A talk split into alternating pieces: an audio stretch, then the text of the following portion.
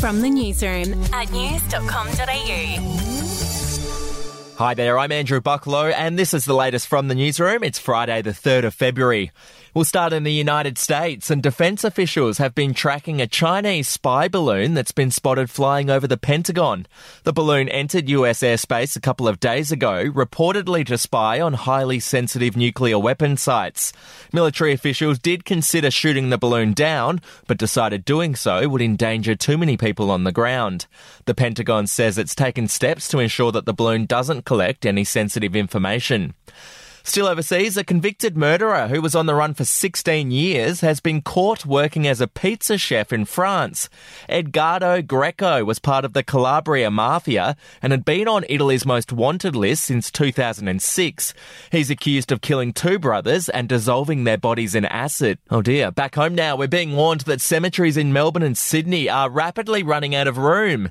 There aren't many new cemeteries being built, meaning some Aussies won't have anywhere nearby to bury their loved ones in the coming years? For Sydney in particular, probably running out of new burial space within government run cemeteries in about 10 to 12 years. So, what that means is that you can obviously go out and purchase a new burial spot today and keep that for the future use for you or your family. But if in 10 to 12 years, you know, someone suddenly dies and you need to go out and purchase a grave, you might not be able to do so. That was Dr. Hannah Gould on the I've Got News for You podcast.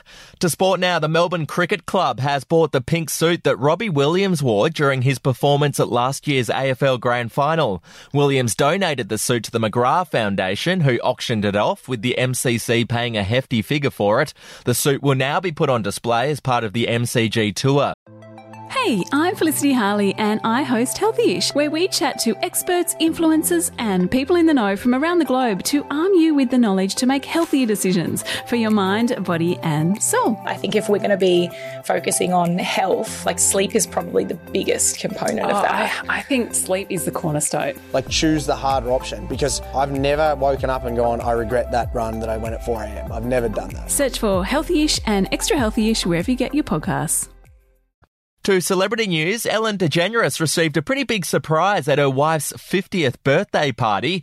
Portia de Rossi had secretly arranged for them to renew their wedding vows with Kris Jenner acting as the celebrant. This is the moment that Ellen realised what was going on. Oh my God.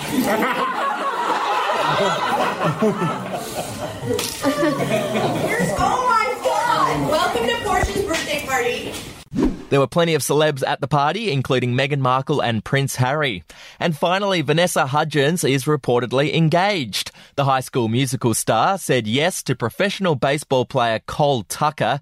Now, Hudgens, of course, previously dated Elvis star Austin Butler for nine years. Well, that's the latest from the newsroom. We'll be back with another update soon. Follow or subscribe to From the Newsroom wherever you get your podcasts. The podcast Faith on Trial looks into Hillsong, both in Australia and the US, and takes both the listener and hosts on unexpected twists and turns in the story of Brian Houston and the Singing Preachers. There are two incidents involving Pastor Brian. The Australian journalists uncovered a litany of alleged criminal behavior in the megachurch. Financial gifts were being given to the leaders of the church. Listen to Faith on Trial Hillsong ad free on Crimex Plus Plus on Apple Podcasts today or wherever you get your podcasts.